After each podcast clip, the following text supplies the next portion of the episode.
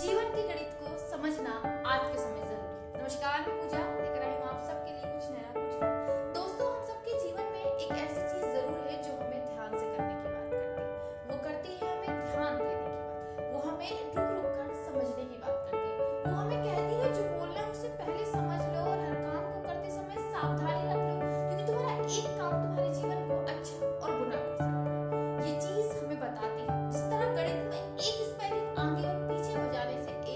सवाल आगे पीछे हो जाने से एक स्टेप ऊपर से नीचे हो जाने पर सवाल का अर्थ बदल जाता है, उसका पूरा आंसर ही खराब हो जाता है।